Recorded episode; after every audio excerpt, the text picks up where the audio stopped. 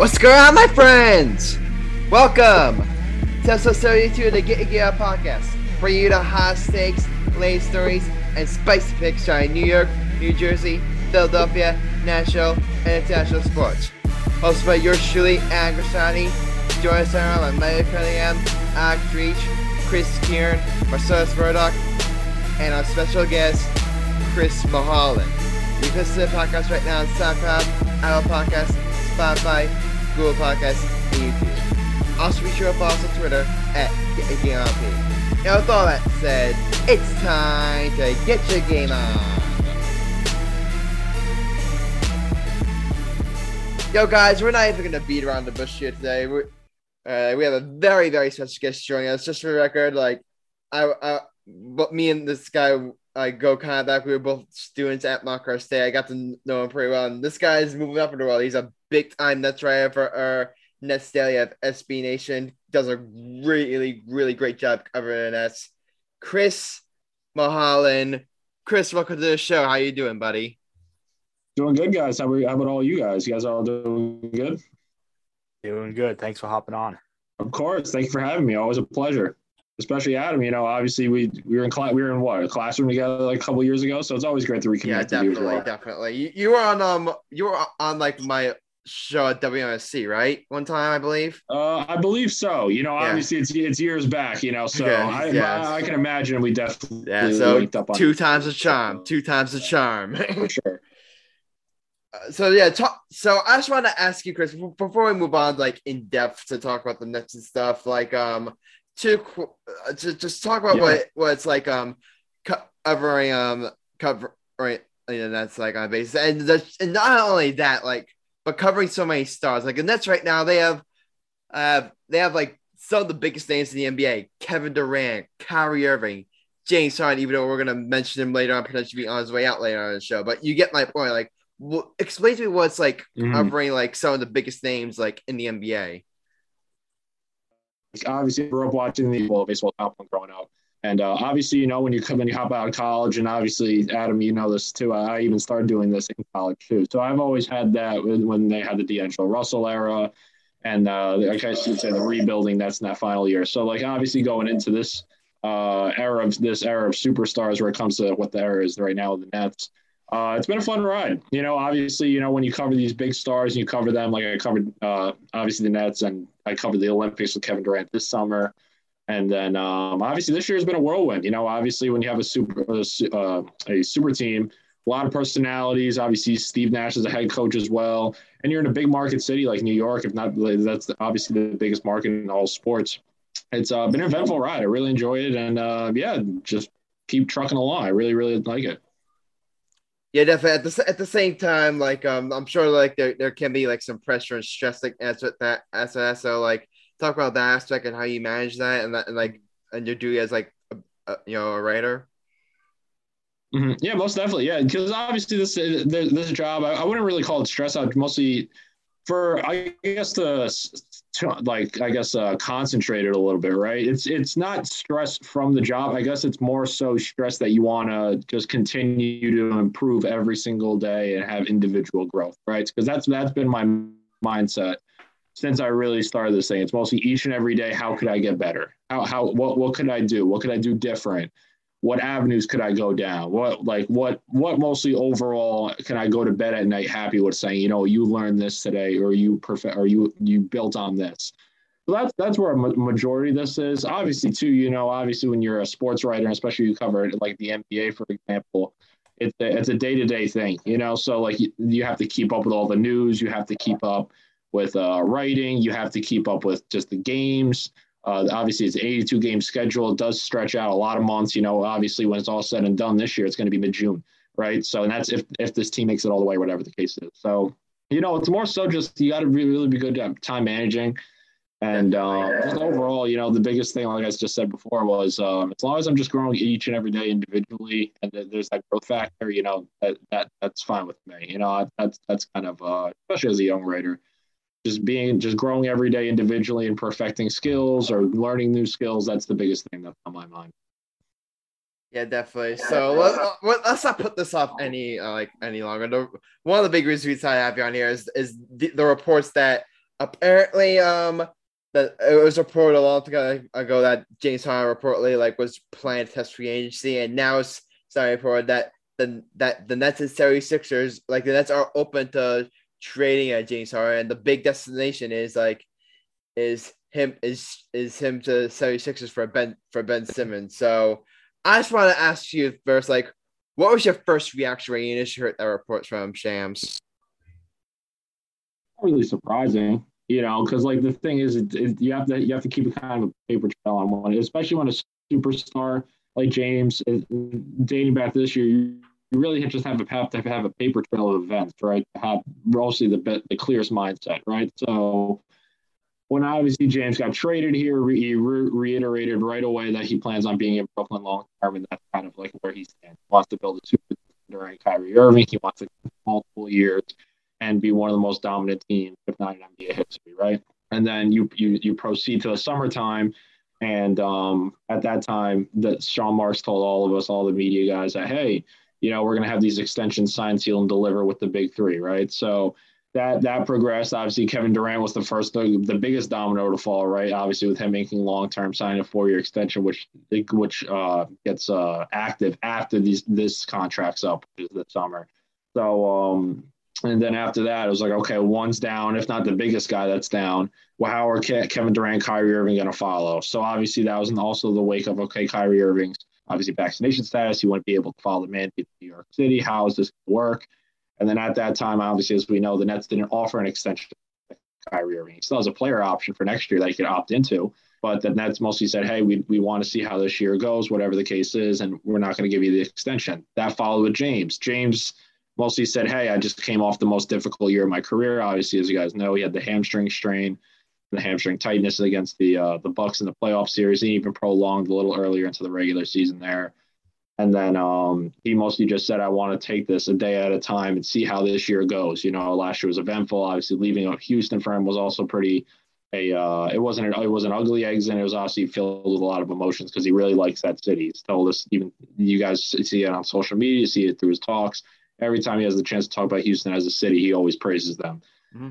So fast forward to now, obviously with the trade deadline heating up, you know, and and you could even stretch this back a couple weeks. The Nets obviously had the big COVID outbreak, which really sidelined, um, if not a lot, the whole majority of the team at different times. The Nets weathered that storm pretty well. Kevin Durant came back. Obviously, led a couple of group of rookies that progressed very well this year. Mm-hmm. And then um, on top of that, um, obviously Harden got COVID, Kyrie got COVID, and mostly the whole team did. And then now you look at today, it's an it's a league high eight game losing streak, which they lost tonight uh, to the Nuggets uh, as we're recording this. And then um, you know, at this point, it's the trade deadline. You know, James Harden, he's he's out. He's not been on the bench. There's been reports that he's getting treatment in the back during these games. It's happened through two straight games. And then before the game, Steve Nash really just shut down all the the the, the rumors about it. Steve was like, "Hey, we have no intentions on trading him." And when he was asked, he said, "No, he's staying. Like we don't have any intentions on trading him." And obviously, as you guys know, it's February 6th now, but four days at three o'clock is the trade deadline. And uh, the Sixers do really want Harden bad by all the reports are putting out there. Obviously, there's history there with Daryl Morey, who was Harden's GM in Houston. He's running the show there in, in uh, Philadelphia. And, um, you know, it's, it's really just going to come down to a waiting game to see what happens from now to February 10th at 3 o'clock. You know, if, if Steve Nash – uh, he made it very clear, and he's made it clear from the beginning too that all the dialogue that he's had with James himself has been, hey, he wants to be here long term. And then today, like for example, he even mentioned that, and he also shut down the fact that, hey, we're not going to go ahead and, and trade that James Harden. He's going to be here, and we plan on building something special here. You know, health's the biggest factor in the way of this thing. That's what mostly kind of paraphrase what Steve said. I did want to ask you that though, because I, I think that has to be the Nets' plan A is a lock up James Harden long term. Like this big three that the mm-hmm. Nets have, like right now, is like plan A should be like to keep them like as broken as for as long as possible. But but I mm-hmm. tweeted this out. I don't know if you disagree, but e Chris, but if if the Nets aren't confident in, in James Harden aren't staying, if the Nets don't feel confident that James Harden is gonna stay with, stay with the long term, if they feel like he's gonna leave, then I feel like you almost have to trade him because you can't risk like losing a player like of his caliber with the, with all the assets you gave up for him in that trade with Houston. You cannot risk losing him for nothing in free agency. I feel like that would just be too big of a risk. No, I agree with you there. You know that that brings up the point, like I mentioned with Nash. You know, he, like him in the heart, and even Kyrie Irving chimed on it earlier today, and Kevin Durant chimed on it before he got MCL sprain. That yeah. all of them have constantly said, "Hey, that he wants to be here long term. He wants to build something special." And obviously, you know, in a league, in a league, in an era of basketball, and especially in sports in general, where the player's voice and the player's kind of uh, power weighs very heavy on what the league, what front offices do. Definitely, definitely. Harden mostly saying, "Hey, I want to be here long term." You got to take his word. You got to take his word. If you deal him and he wants to be here, and obviously there's a relationship with Kevin Durant that we all know stretches back from Thunder. And then you also got a star like Kyrie Irving. Obviously, he's serving as a part-time player. You know, he can't play in home games. And he hit it today. He's like, "Hey, that where I should know something before the All Star break or a couple weeks after the All Star break. If I could play in these home games, he's saying that he wants to keep a positive attitude on that, which will certainly help weather this whole entire storm and make the Nets, in my opinion, championship favorites. So at this point, you know, it's it's one of those things. It's like, hey, do you want to trust James Harden's word saying, hey, he wants to be here long term, with the risk of, hey, you know, in the summertime he could walk for nothing, and then you lose all that you lose there, kind of the draft pick that you trade for him, the piece that you trade for him, Obviously, we saw Jarrett Allen, Caris LeVert reunite in, Cleveland today off that trade. Big time trade. Um, big time yeah, trade. Big time trade. Cavs are Cavs are competing. I really like their approach. But sum it up, you know, it's at that point you got to take Harden's word, and um, obviously his decline in his play speed is a totally different factor. Obviously, he's he's been the most durable player and uh, throughout his whole career, and now this time around. The past 12 months, he's almost missed the, same amount of identical games that he's missed combined since he joined the league in 2019. That's something you also got to put into I've got I've got more questions to ask, but Alex, Chris, Marcellus, if you had some questions like to ask Chris, you can ask some of them now. Um. So, what do you think about the timeline that will will occur this upcoming week, starting tomorrow? Do you think there's going to be anything different in this rumor, or do you think it's going to heat up around Friday or Saturday? Are you, are you, are you in perspective of James Harden or just in perspective as a team at a whole? I mean, like as respect in James Harden situation. Like I said, I think it's just gonna be a waiting game. You know, it's it's one of those things that you just gotta kind of see how the reports fall and what people hear and kind of just see how it really rolls out. You know, obviously after February 10th and he's still on this team, that really shuts down all the noise. You know, at that point it's hey, yeah, once June, July comes around, when the off season comes around, Let's see if the Nets give him give him the long term extension. Obviously, if he's still on the team, I can imagine they're going to offer it. Or does he say, hey, you know what? If this didn't work out, whatever the case is, I'm off to Philly or I'm off to another team, or he really tests free agency. You know, I can imagine James Harden if he, even though he said he's going to be long term, you know, if you really, really think about it, aside from when he signed the extension to Houston, the guy's never really tested free agency before. So he's never had the choice to say, okay, let me listen to what other teams want to offer me. Let me hear the pitches. Let me hear this. So you don't know how he's going to approach that. But from now till then, you know, obviously there's other there's other parts of this roster that need to be rebuilt. Obviously, so for example, Nick Claxton, you know, he's one of those guys. The Nets the Nets are very hard capped right now. Their luxury tax bills through the roof right now. And it's going to be one of those things to see, hey, you know, are the Nets going to go deeper into luxury tax to give Nick Claxton his money? We saw how it happened with Jarrett Allen this offseason they traded him because they, they wouldn't be able to give him the max contract. Same thing with Spencer Dinwiddie. Spencer Dinwiddie said, hey, this is the friendly price that I would want to come back on the team. It was very friendly considering his skill set. Obviously, he suffered an ACL tear, so you didn't know exactly how he was going to return or come off that. But you could tell that, hey, the Nets are conscious about how they spend really spend their money, especially when you have three superstars on a roster. Yeah, great question, my, Alex. My other question is uh, oh, go, oh, yeah, another question. Okay, go ahead, Alex. Yeah. Uh, just one more. Um, so if Harden decides to stay with mm-hmm. Brooklyn, what is your perspective on Ben Simmons' part of it? And do you think that he has he has that um trying to think uh you think the Sixers have the chance to get him off the team and move him to a different team? And if so, like what what trade possibility do you see it see happening? Yeah, it's an interesting one, right? So, like, I guess to sum the whole thing up on the Harden with the Simmons, Harden's not going to get traded unless he says, "Hey, I'm I'm open to be traded," or "Hey, I, it's time for me to get traded." It's not going to happen unless that's the case. And um, like I said, um, if he he said multiple times he wants to be here long term, that's why I don't think a deal is going to happen, and that's why Steve Nash even said himself, "Hey, I don't I don't want we're not planning on trading him." Clearly, we've as history has written itself across multiple sports, coaches could say, "Hey, I don't want to trade this player," and then they end up getting traded. You know, it's the NBA and every sports league. It's a business at the end of the day.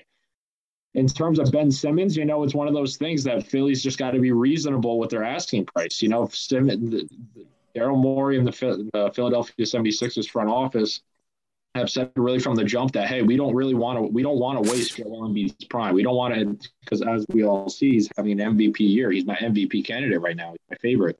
So with Simmons, you want to make sure that hey, you get a quality return.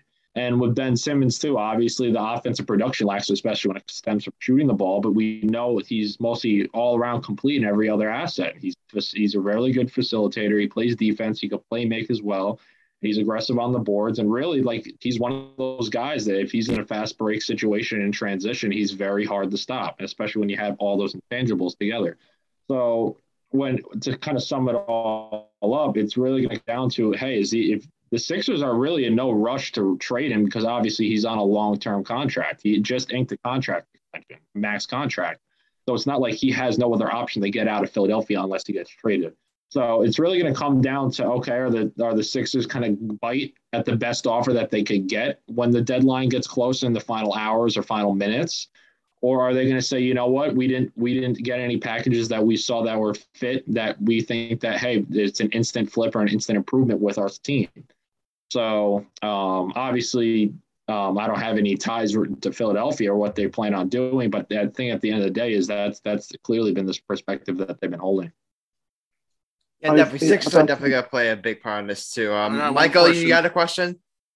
Oh, sorry. Hey, Chris. Uh, Mike, I, am sorry we didn't meet off the screen, but I've, I'm doing good. Um, who do you think is the greatest net of all time, in your opinion?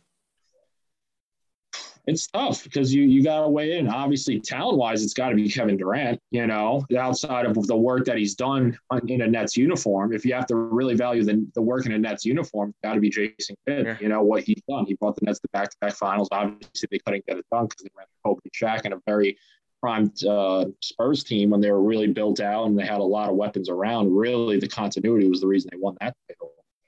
But so, I'm surprised they won two games in that finals because I remember I was eight years old when they were in that finals, and I remember I went to all the all the Nets playoff games. I went because my dad's a Net fan, surprisingly. Mm. But mm. but to answer my second question, if Kyrie gets the vaccine, which there's not going to be possible, he's not going to do it.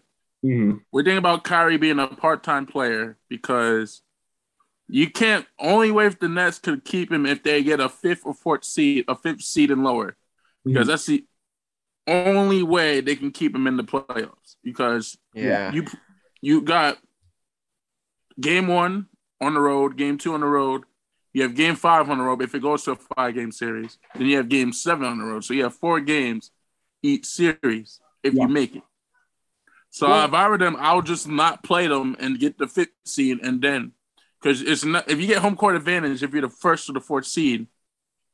You can't. the first time in the NBA we call it a home court disadvantage. This this all it literally is. I think me, Chris, my cousin Marcellus, and Alex and Adam, and Chris, you agree. The Nets will be better off as a fifth seed or lower. Mm. So they can have. But, but that depends on how Kyrie every situation plays out. Because here's the thing: or what are you gonna do? Like, or however, I know the mayor of New York, pretty New York, New York City, because his yeah, father, my that, best that, friend's father is the mayor of New York City. He may try to make a law that could make if you're not vaccinated, you could play in New York City. So, mm-hmm. good point, yeah, Alex. Yeah, yeah, definitely. Yeah, that's the big question, right? That's obviously the the biggest question. And obviously, that's going to be February 10th the thing with Irving, right, is obviously that stems the whole thing. That's that's that's been obviously very talked about in this locker room. It's very talked about everywhere. And really, that's that's the biggest thing that's keeping the Nets away from kind of having a clean path in the postseason, right? So, like you just mentioned, they have to have a fifth seed and below because obviously, if they have a top seed, they get the home court. And hey, if you're game seven at home and he can't play, that's already a disadvantage there. Thing is, there too, is Kyrie spoke to us after the game and he said, Hey, I'm going to be waiting back. I'm holding a positive attitude that I will get an answer before the All Star break or a couple weeks after the All Star break, which indicates it's something about the mandate. It's something about the mandate getting switched. Is it going to have an exemption? Is there going to be something in that avenue? It's clear. Yeah, but if I was Kyrie, you mm-hmm. you could like hope the NBA like if the only way the Nets could get the seed higher seed and he could play is if he could just get COVID tests every week, which mm-hmm. we all know before every game will be a pain in the ass especially if you have a rapid test that takes 24 hours. You have to wait 24 hours before every game. Mm-hmm. And plus, every basketball game is every two days if you're the home team, because there's no back-to-back home games anymore. It's very rare in the NBA to see a back-to-back home game. Well, he's also I think also getting tested every before every game. I think it's like three times. I think it's three times a game beforehand because he's not vaccinated. He falls in that bottom for vaccination uh, before the game. So you said you're a Raptors fan too. You also say you're a Raptors fan, right? Uh, yeah. waiting about Fred. Waiting about Fred VanVleet. When they, uh, I didn't hop on the bandwagon when they won the championship, but um, like to be honest, like since I was in this, like I grew up a Nets fan, you know. But when I got into this, I was just like, well, once you talk to the players, you get kind of around. You were for success more than anything you know. Yeah. So it's that's kind of the approach. And at the end of the day, like, do I what would I like the Nets to win? Uh, like, obviously, you know, I cover the same. You you you go for Toronto. Shame. A lot of my friends convinced me to be a Raptors fan. A lot of them do. No, because like the thing with the Raptors is obviously that Masai's Masai's been really good. He knows exactly how to really work this team. And Fred VanVleet is probably the most underrated All Star, like in my opinion.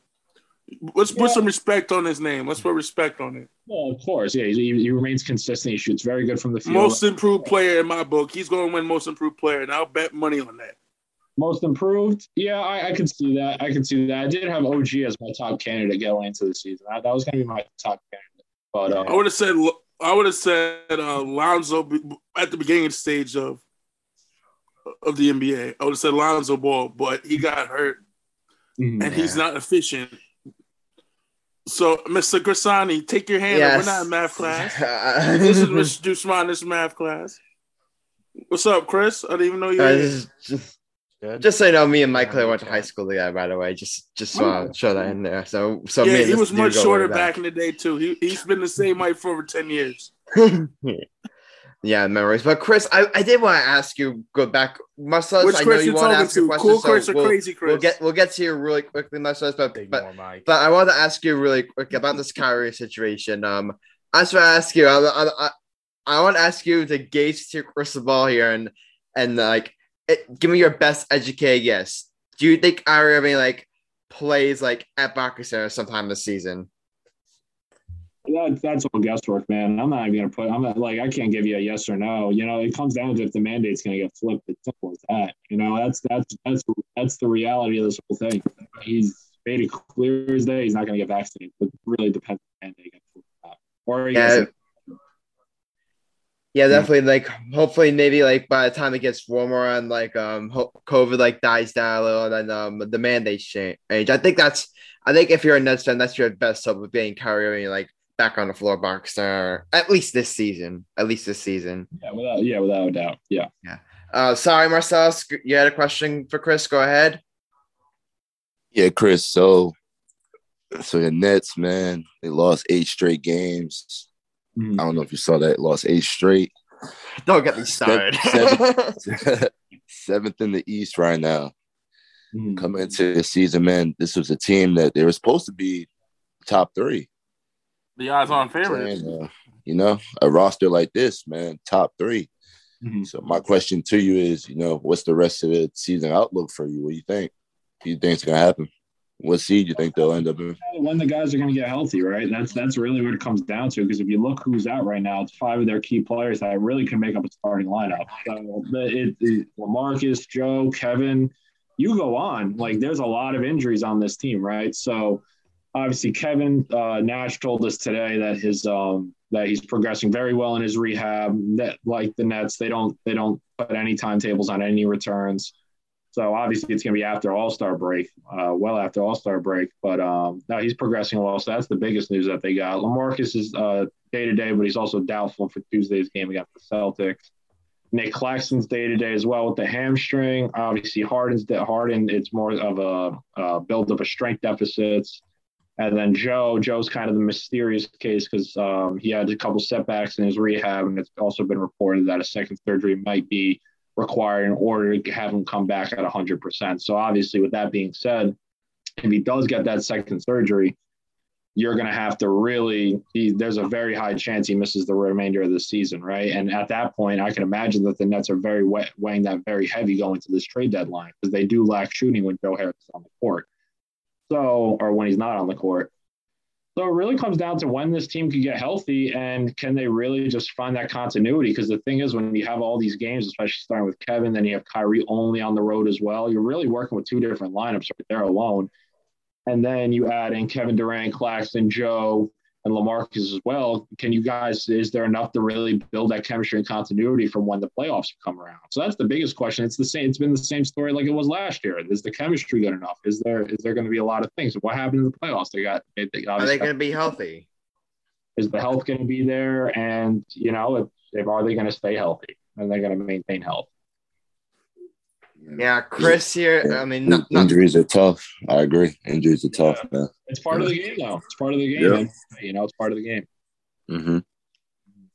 Yeah, Chris. Uh, Chris Kern here. You had a question.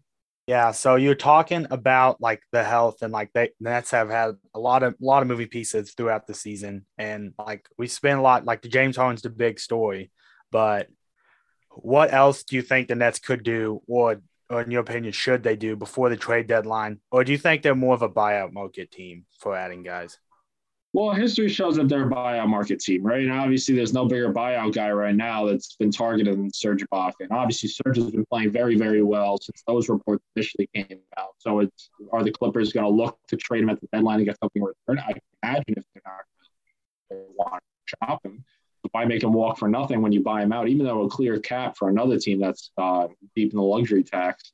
But um, when you look, you really have just evaluate down the roster. The main question, obviously, okay, you have you have value in Nick Claxton. Like I said, you know the Nets are very they're capped hard, and with Claxton having an extension coming up, the good thing is that he's a second round pick, so there's no really set figures that you have to offer him by years. That's more could be a custom type of contract. So you have that in your favor. Whether he signs a team friendly contract or not, that's obviously his decision.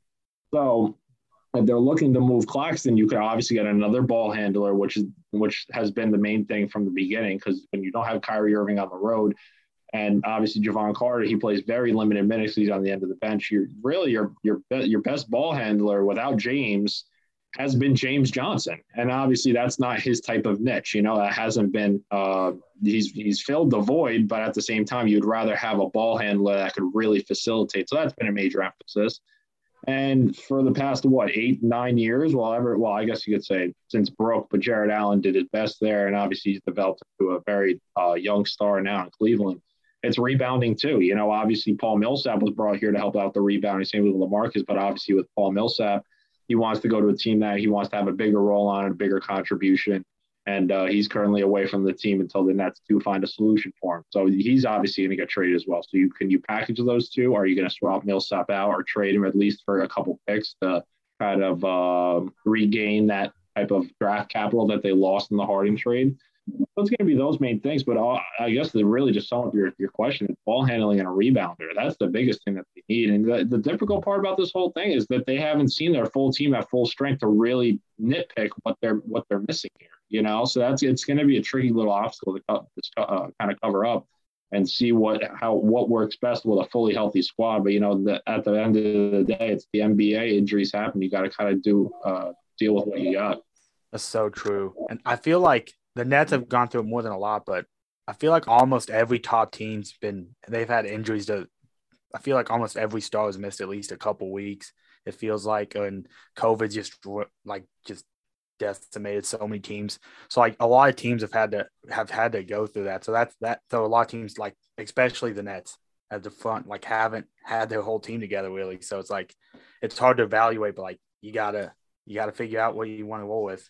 Yeah, at the end of the day, you got to deal with what you got. Steve Nash said it best. You know, we have to roll out with the players that we have. It matters who's in the locker room then and who's active. And you know, at the end of the day, that they're in a big slump. They're on a league high eight game win streak, and like many of these that said, like, hey, today, like, what's the what's the um what's the uh, pressure level right now? Like, how are you guys feeling? He said it's very high. You know, there's no there's no ifs ands or buts. You know, a lot of guys like Steve has downplayed and said, hey, you know, like at the end of the day, we're, we we got to just find the minor improvements here. What are we working with best? What can we take away from this? Great teams, bad, great teams really form through this type of adversity. So, you know, yeah, the, your points are right. You know, at the end of the day, this team hasn't been healthy, and you know, when the playoffs come, and that's when the games really matter. They, they have to have health on their side if they really want to win it all. You know, everyone like any team in the league, that's really going to be the stable point. If the Nets um, don't win the championship, are they getting rid of Kyrie, firing Steve Nash, trading Harden, and then build around Durant?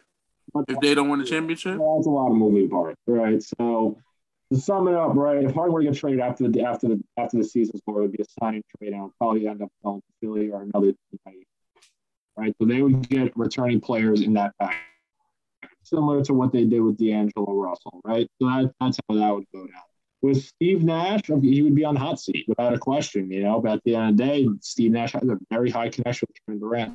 They worked together in Golden State, and Steve was a consultant there during Kevin Durant's reign there. And obviously, Steve was Kevin Durant's guy for this job. There's no, there's no hiding from that. It's all factual, you know. So Steve was brought in to manage these personalities. And then with Irving, that's that's strictly that's going to come down to a team decision. You know that that's one of those things. It's okay. Do, do the Nets really want to give him a one-term deal or a one-year deal, or do they want to give him a long-term deal? If this stuff's still going to hold on, are they going to go another season thinking, "Hey, do we want him only on road games? Do we want him only on this?" You know, it's that's a major point there too. So there's it's a lot of moving parts from now until then. At the end of the day, it would, not, it would be a, a, really a ton of guesswork to really dive into that type of stuff. But if they want to win a championship, I can imagine there's going to be a lot of moves like we did this offseason. They didn't win last year, and you see compare the roster last year to this year is a lot of moving pieces. There's eight, nine new players. You know, especially the same approach. Okay, I had like uh, just a, just a couple questions here, Chris. To wrap it up, um, we're going back to like um, let's say like obviously as is right now, and that's oh, land on, on training James Harden, at least, at least according to Steve Nash. Um, let me ask this. Let me ask you this, Chris. If like let's say like if like the Nets mind does change and and that trade like Harden for Simmons and, and um does happen, what do you think a trade would look like? Because obviously it's not gonna be Harden um just for Simmons straight up. Like the 76ers would have to include more pieces. So what would some of the pieces like that the 76ers or, or is like could deal for Nets in in return for Harden? Like what what basically what do you think the trade could end up looking like? Well, the Nets would obviously want to have they're going to have a lot of leverage in this situation because Philly wants what Brooklyn has, right? So if Philly Philly's reports came out that hey, we don't want to include Tyrese Maxey in this deal. That's obviously going to be the biggest moving part if they were going to do it. Do I think that he's going to get traded at the deadline? I don't think it's happening. But um, I guess if you wanted to put an ideal package together, it'll probably be Maxey Simmons and picks, or Maxey Simmons Curry slash Thybulle and picks, or it'd be Maxey Hart, Maxey uh, Maxey Simmons Thybulle and picks. Yeah, that's that's what really what the package would be around. I would, I'd imagine that. Yeah. I definitely think like I definitely think Seth Seth Curry would be a great get back. Like I think that should ask for a return because Joe Harris, like out, they could use like an, an, another big time shooter, and Seth Seth Curry provides that. Yeah, it depends how you want to approach this. If I'm the Nets, I'm definitely getting picks back without a question. You know, if this yeah. if this if this ship doesn't go to the promised land and this year and next year, their title window is closing. So at least you could get back a couple picks that at least have a safety blanket with the future. You know, the Nets don't have any first round picks till 2028. So you have to target picks, you know, or if Sean Marks wants to do the full thing and go, hey, let me go all in and try to get Maxey, Simmons, Curry, and Thybulle, which is not going to happen. Philly's obviously not going to give that up. Yeah. You know, that's another thing. So I guess my ideal package, if, if, if and like I said before, it would have to be a trade that really favors the Nets here. It would be Maxey, Simmons, and picks. That that's that would be it. And definitely um one last question there. here um, I feel like this is it for the Nets because I've I've always said this for like if the Nets like don't win a championship this year and um Harden and Kyrie leave, then that's also really good like a doomsday scenario for Sean Marks and that's because then what's Katie gonna do? T- KD like I think like I mean I, I don't know what Katie's thinking, but Katie, you'd assume would at least like request some request some sort of trade. So I, I feel like this season is, is so so crucial like for the future for the future and future and so it's gonna be very interesting to see what they do this trade and what the Nets do on this postseason because the Nets have to get this right. Like the Nets ha- the Nets have to get this right e- either the trade line or by or, or by winning a, chip. This is this is definitely. I feel like there's definitely to be a lot of pressure on the Nets, like um, not a trade line but in the playoffs. Yeah, like yeah, yeah. You know, like like I said, their their title window is closing, so they have to capitalize. You know, if it wasn't last year, that would be this year. You know, I'm, I'm the same approach that hey, if they can't win this year, it's gonna be a hard, much harder road down the down the line. Because we saw teams like Milwaukee got better last year, and then Miami got better this offseason as well. And then you look at other teams in the East, such as the Cavs, for example, they're building something that even so you know, overall, it's going to come down to hey, if they can't win this year, each year that prolongs, and you guys got to also remember Kevin Durant and James Harden are getting up there in age, so that's another factor you got playing. Yeah, so like I said, you know, their title windows are really closing out. And then worst case scenario, the the, the Harden, KD, Kyrie, that big three is going to go down as one of the biggest what ifs in sports history. Well, like yeah, if the Nets if the Nets don't get it done. NBA, yeah, NBA history definitely. Because what you have the big three, you have obviously the Brooklyn big three in the beginning with Paul Pierce, Kevin Garnett, right, and then uh, obviously Joe Johnson, Barrett Williams, that crew, Brooke. Then you have obviously the Steve Nash Lakers, the Kobe Bryant, Stephen Dwight, and you have the if you even want to call it a big three with the the Clippers with CP3, DeAndre, and Blake. And then you look at other other big threes throughout, kind of in that mist as well, you know. But out of everything, when you have a star, when you have a big three star lineup of Kevin Durant, James Harden, and Kyrie Irving all in their primes, you know, if they can't, yeah, that's the, that's the thing. Yeah. This this trio, at least at least you think is more talented than any of the ones you mentioned. I mean, maybe not. I mean, Kobe Dwight is like kinda in the mix a little bit, but then again, Kobe was getting up there in age. But this is easily like the most talented group out, out of that of, the, of those teams you mentioned. Like, like I've always hated when like people compared this like the Harden trade to like uh the Celtics trade because because yeah, they Harden was like a even at his age is like a way better player than like Pearson like KG were. Mm-hmm. Yeah. I, I, can't think that's like an unfair comparison, but the comparison is still gonna be made like because if this doesn't work and that's what went, oh, they're gonna be like in back in the exact same situation as they were at the end of the Celtics trade. Yeah, uh, yeah, exactly, exactly. There's a lot running. I could agree. The Celtics Nets trade was probably the worst NBA trade in NBA history. We're not going to talk about that. that was like the worst trade in NBA history. I, I, knew from the moment that trade was made. It was I knew that it I, wasn't going to work. I, honestly wasn't the biggest fan of it e- either, and I was like 17 at the time. On the Nets side, you're a fan of it. You were like, I don't know what the heck you were thinking, right? First of all, that that was like you had two players past their prime. First of all. Kevin Dur- Kevin Garnett shouldn't have even been playing then, and Paul Pierce shouldn't have been playing at then. You guys had a good duo in Joe Johnson and Deron Williams before he got hurt. You guys had a good backcourt. And then would, I would have played to the to the draft. That's it. Gotcha. All right. Does anyone else have any final questions for Chris? Ask him what his bet is. You got for the end of the show. What's his bet? Oh, oh yeah. It's just just you know, at the end of every single episode, we do like kind of like a, a, sports sports betting episode. So if, if you want to throw in a bet here, go, go ahead really quickly. Like on anything? Like any? You can throw out anything. Anything any sport. for grabs. Oh, any yeah, sport. Okay. Uh, and this goes for Sam's record, by the way.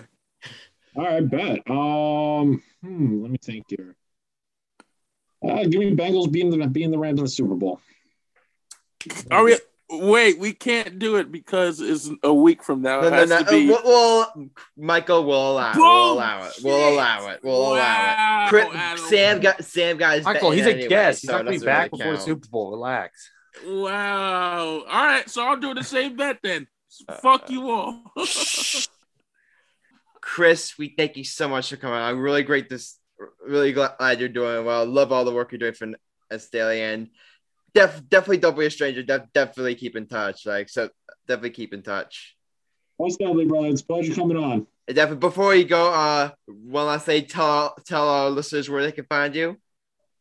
You can follow me on Twitter at SB, and you can find my work at netsdaily.com. And uh, yeah, that's about it. That's exactly where you can find me. Yeah, definitely. Chris, thank you once again. Thank you for coming on and talk to you soon. Don't be a stranger, buddy. Of course. You got it, brother. Take care, Chris. All right. Adam, that was Chris Milholen of, of Nets Daily. A great, really great to have him on. Uh, really, really nice to have him on. Get all sorts of on on the Nets and basketball in general. So before we move on, before we suck for like. I'm gonna pretend I didn't hear that, Michael. But but we're gonna move on now to uh, Alex's Winter Olympic storylines. Alex, take it away. Just remember, Alex, we have a 30 minute show. Don't bore us to sleep now. Yes, I know. Good boy. Okay, so I'm going to start off with team skiing stud Eileen Gu made her first competitive appearance in the big air qualifying. Um, Australian curlers feared they would be sent home after a COVID scale, and they turned around and made history. Uh, the names of those two were Tahli Gill and Dean Hewitt. They beat Switzerland in their Red Robin match. Um, six gold medals were won earlier today. Uh, Alexander Bolshunov won the men's skiathlon. Freestyle skier Jakara Anthony won gold, finished with a score of 83.09 for Australia. And um, the big news is the USA women's hockey team won their last game 8 nothing. Um, I think it was against Switzerland. I'm not sure. They won eight um, nothing. Wow. And no, they got and they got a big game tomorrow night at 11 10 p.m. against Canada. So um, that's something to watch out for for the USA side of things. And um, I'm excited for the next Winter Olympics segment. Yeah, they won what? Eight nothing. Yep. Wow, that's big. Has has men's ice hockey started yet? I don't think they made it. Oh, the U.S. men's hockey team didn't make it. No. Didn't they cancel it for a bit because of the hockey season? No, no, no, I know the NHL didn't make it, but I, but I know the but I know the Olympics still has you know um ice hockey. The Olympics still has uh, men's ice hockey. Yeah, but I don't think USA is in it this year. Oh wow! I thought they were because I'm pretty sure. If they aren't, sure, that would I'm be pretty bizarre. sure that are. would be bizarre. I'll, I'll, I'll, have to look at. I'll I have know a couple it of guys on the team. I'm pretty sure. Hold yeah. up, let's move. This is what this is what the internet is for. Calm down. Yeah, they yeah they play. They, they're there. Yeah, because I know a few. I know a If, few. if guys they if they Mets. weren't there, up, then that'd be USA. Hockey Olympics. Okay, they only have women's hockey, and they don't. Do they have men's? Hold up. Oh yeah, they have it. They have they have the roster. Is it U.S. 22? men's hockey.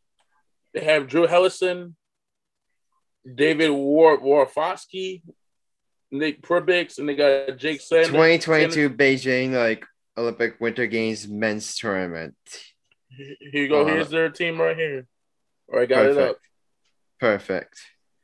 The first game is um is February the 10th, 10th against China. It's the preliminary, so anyway, so that's still like a couple of days from now. But but that but so but don't worry, viewers. Uh, men's hockey like is on the way. Um, but until then, the one winning eight to zero. That's that's goal. I, I definitely gonna have to tune into some um um winter uh, to some women's hockey games I, I get the chance. yeah, I, I think tomorrow night's game is on the USA Network. Okay, I I might watch that instead of the Devils. F it. and it's a 11 10 p.m. start. Adam, you know 11 your ass will be in bed by then. 11 10 p.m. start. Oh man. Adam, you know your ass will be in bed. Stop lying. Uh, actually, I'll probably yeah. I'm I'm staying up like late late lately, but we'll talk about my sleep schedule today. But but Alex, I mean, do you have any final things you want to say during your segment? Um, as we speak, it's it's in progress. So as soon as I hear from CNN or any large reliable sources, I'll definitely put it in my notes for the next segment.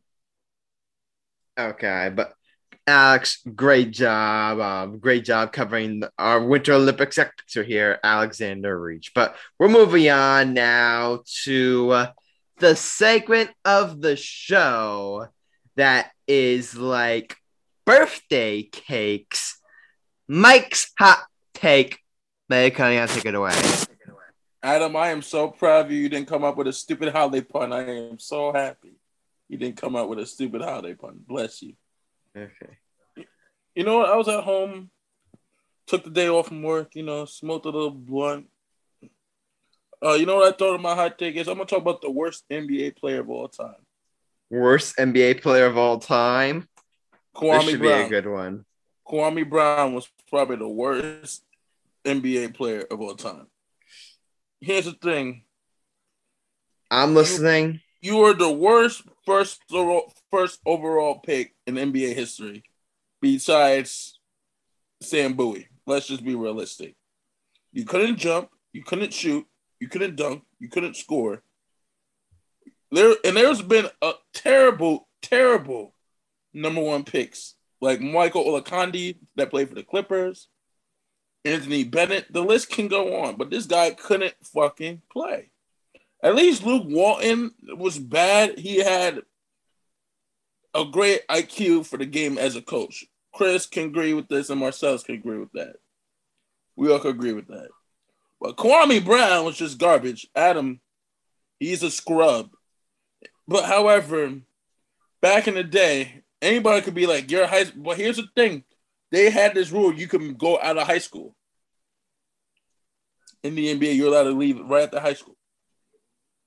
To my opinion, if you look up Kwame, Stephen A. Smith said this best. If you're going to be in the NBA and you got to be a center, you must know how to dunk. We all could agree to that. Am I right, boys? We you must know how to dunk. Am I right or wrong? As a center, it's a guarantee. You need to know how to play defense and dunk. Am I right I mean, or wrong? I mean, I, I, if you're a center, then yeah. If you're a center, then yeah. you. I don't care if you can't make free throws. You gotta be the anchor on defense. He couldn't play defense, and you had two of the greatest basketball players, actually three, two of the greatest NBA players of all time. The first greatest player of all time and the second greatest basketball player of all time as your teammates, and you still couldn't do shit. You had the late great my idol Kobe Bryant and Michael Michael Jeffrey Jordan as the on your team that you still couldn't learn. And Michael Jordan Did drafted Brown you. ever play with uh, Michael Jordan? Yes, in 2001, 2002. When, when, 2002, when Jordan was with the Wizards, right? Yes. And then he went to LA and he sucked up for LA. He just can't play. And here's the thing we all could agree. If you can't be a center in this league, you got to learn how to mm. jump. We, you must. That's just a given. And I'm sorry, Kwame Brown. You're just the worst NBA player of all time. And there were a bunch of worse players like Sam Bowie. But we all know this, boys. You could be the worst NBA player of all time and you can make shit ton of money. We all could agree you could become a millionaire just for being the worst NBA player. Because as a rookie, you get a million dollar bonus just for getting drafted as the number one pick. You guys knew that, right? So I just think Kwame Brown's the worst NBA player of all time. Adam, that's my hot take. Okay, I got questions here. I got some questions here. You, I get your, I get your play about point about Kwame Brown. I mean, in terms of NBA perspective, he was a scrub, but worst NBA player of all time. I mean, I'm not sure. There are been a, there are No, he's the worst. If you Sam, if- who no, you just no, mentioned, Anthony Bennett, I, I I think is No, up there. no, Anthony, um, I would rather have Anthony Bennett over Kwame Brown and Sam Bowie over Kwame Brown. That's how bad you are. And you played with two of the all-time greatest players of all time, and they still can't help you play. You are just terrible. I'm sorry. I get Kwame Brown's a scrub, but Chris, answer my question. I know, I know, Chris. yeah, me I. I want to hear your take on this. I mean, I mean, I mean, Chris, do you agree? I had I kept Chris quiet, so that means I did something right. No, it's that's not what it means. I mean, he, he clearly was isn't the worst NBA player ever. Like that's that's just false. But I agree. Who is I the I, agree. I do think he was the worst number one pick, probably ever. no, he It's couldn't play. He had small hands. He's in the conversation. He's in the conversation. But But he's as- the worst NBA player. he besides- didn't he didn't have as good of a career as he should have. But the dude within the league for eleven years, he was doing something right. Like, exactly. He played played a the league for decade. 11 He played a decade. Something right. You can. St- here's the thing. No, Chris. if he's that bad, he's out of the league in two or three years. Anthony Bennett still was bad. out in like He is Anthony Bennett was out of the league in like two. Like, But here's no. the thing: we all could agree. If here's the thing, Sam Bowie could have been a greater player if it was for the injuries. Oh yeah, That's Sam what- Bowie is not. I don't say Sam Bowie. is- Sam Bowie shouldn't be discussed in the same. He's not a bad player. He just got bad with injuries. Yeah. Yeah, It's kind of like kind of like the Greg Oden situation. Greg Oden was probably going to be the greatest big man of this generation. if he Greg didn't Oden. was a problem. We already noticed. Had, oh, he would But have. Adam, him Here's and, the thing: why I say him and he's Dwight Howard would have dominated that. You put Michael Jordan's legacy on the line for drafting you. And everybody knows Michael Jordan has high hopes for players. Am I right or wrong? You're right. You're right. If you're gonna play with the greatest correct. person ever, lace up a pair of sneakers to play the game of basketball, and, he, and you could and he couldn't even make you great, like you're just a scrub. And then you play with probably one of the greatest scorers in NBA history, the second the, the second leader in points in the game ever, in Kobe Bryant, and he couldn't help you. Like, come on. You could be a journeyman in the NBA, but that doesn't make you a, b- a g- good player if you've been in the league for 11 years. Doesn't mean shit. We're not saying he's a good player, but you're saying You could like be he's a journeyman. Like, there's, like, a lot NBA of players history. that That's a stretch. Brad Miller. Brad Miller. Two time All Star. What about all the players that like played in the NBA for like a game or something like that? Hell, they said the same thing about Jeremy Lin. He was all being supposed to be a one and done. Then what happened? Linsanity happened. Let's be and he was out of the league in like two years still. Jeremy Lin was still in the league. He had like a good 10 runs. I, people thought he was a scrub. And I'm a Knicks fan. Jeremy I thought wasn't a Jeremy Lin scrub. was He wasn't. He wasn't um good, but he wasn't a scrub either. Adam, what did I tell you? You stick to baseball. Me, Chris, and Marcellus and Alex stick to basketball. Okay, thank you. Okay, I see how it is. I see how it is. But are you done with your hot take? I've been done. I told you I was done already. Okay, okay, okay. So we're gonna put the. Sorry, Michael. I'm gonna have to downvote this one. I'm gonna have to No, downvote because you a because, douchebag. because you a douchebag. I get you're, you're basically you're, you're saying that you're saying you're trying to take the argument. Oh, Kwame, all your all your points are point to this. Kwame Brown's a scrub. Kwame Brown was bad. He- Brown let you don't know and basketball. You And you're using all that to say Kwame Brown was the worst NBA player of all time. Which I'm sorry, I can't get if the guy was in the league for. A, the, the fact that the guy was in the league shit. was 11 That years. I'm sorry. I'm sorry. Worst NBA player of all time. I- I'm sorry. I can't get. I can't. I can't. Hold get. I think Anthony Bennett is up there. I think. Um. Who was the first, uh, the number one overall pick? I I I, I forget his Adam, name. you don't know basketball. Shut up. I'm just going to ignore what you Uh, just said. I, I, I want to bring up this gr- great. I, I, I want to bring up. I know this isn't necessarily relevant to your hot take, Michael, but but ev- but pe- that people forget. Like if you play in the NBA, even just one game, you are one of the best basketball players in the world. The worst NBA players shit. of all time. The worst. uh, The, the worst NBA players of all. I, I want to bring up this great tweet I saw. The worst NBA players of all time are closer to LeBron and Jordan than uh, we are to them. If Kwame Brown played uh, Michael one on one, Kwame Brown would drop him. Oh, it would be like whatever the zero, whatever they're going to the zero. First of all, So, so, so sorry, Michael. I'm Kwame- gonna have to I'll at least I'm score at least three points this on one. Kwame Brown. He's just score trash. three. All right, he is uh, trash. all right, Well, Chris, points you Chris, think I would you. score? all right, Chris. Chris, you're up. I mean, I mean, I don't agree with his take, but I was still I was gonna upvote it, but it's just a lot of nonsense coming out of his mouth, so I can't approve. I can't. oh, Chris just hates me. Let's just clear the record. Chris, Chris hates me secretly. He's always going to unplate my hot take until I pay him his three hundred dollars. That's what it really. oh, you caught me. All right. Who wants to go next? Michael or Mar- uh, I'm sorry, Marcellus or Alex? Go ahead. Uh, Who wants to go next? Sorry, Mike. It's a no. All right, you guys didn't watch back. Just remember, I'm older than you guys. That's why I said it. When it comes to basketball, that's the only reason why I said it. Marcellus, did you want to elaborate on why you voted no? I, I just, I just, I just don't agree with it. Okay. I, I really can't. I really can't even think of how to even word it. I, I just don't agree with it. Okay, okay. All right, Alex. You're, I mean, it doesn't really matter. I think think vote is denied anyway. But can we get your official vote in? I quit. I fucking quit. Go ahead, Alex. I declined. Decline. It's a you. Okay, let me, let me ask you guys one disapproval.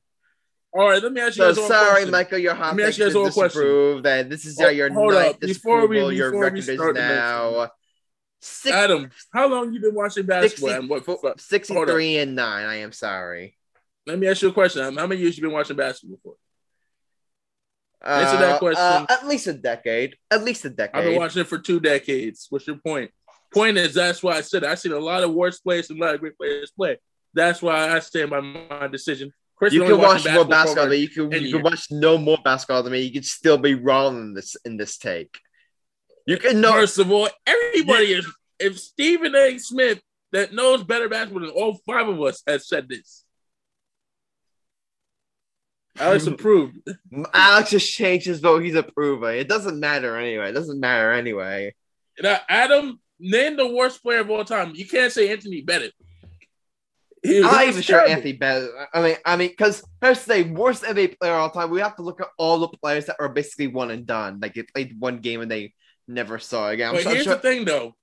You could be, to, uh, it, but it, think would, about it. Kwame Brown only played like 11 years. They have to play like X amount of games in order to determine that. Because we years did he actually decide at least even then, even then with the with the effort, like that's the, the goat the, the goat debate like like with you could ride goat, Michael Jordan, um, and not or, do or, shit or stuff like that. Like, whoever the greatest player of all time, we at least like you at least have like a sample size to go off on. When it comes to the worst NBA players of all you time, have Michael you Jordan really as your teammate size. and Kobe as you don't really have that sample. Did you just say Anthony Bennett was better because he started? No, I'm just saying Anthony Bennett at least had a better future than Kwame Brown. Then why, why do you only play four years in the league and Kwame Brown? Wait, wait, 11? you said Anthony Bennett. he was a, a journeyman. Wait, wait, wait. A journeyman there's no, Anthony Bennett no had a better future than Kwame Brown. There's no way you just said that. They were both number one picks. No, no way. Kwame Brown's no way average, his highest that, average in the NBA was 10 points. 10 points. That is terrible for a center. Do you know what Mike, Bennett's? Mike, there's no you want way me to pull Bennett's high? First of all, it's that's about his, half his career that. average. That's his career average was 10 points. And you started for the Wizards for 57 games? Hell. It's not that I bad can get for a a center. Bringing points, up but I can Kwame Brown him is a 12. joke. Like, it's a joke. The fact you even bring up Kwame Brown is a joke. He is a joke, bro. I mean, he was solid that season. Actually, you could When he have picked any other the year. Wizards? That was his best season. Eleven points and seven and a half rebounds for a starting center. That's not terrible.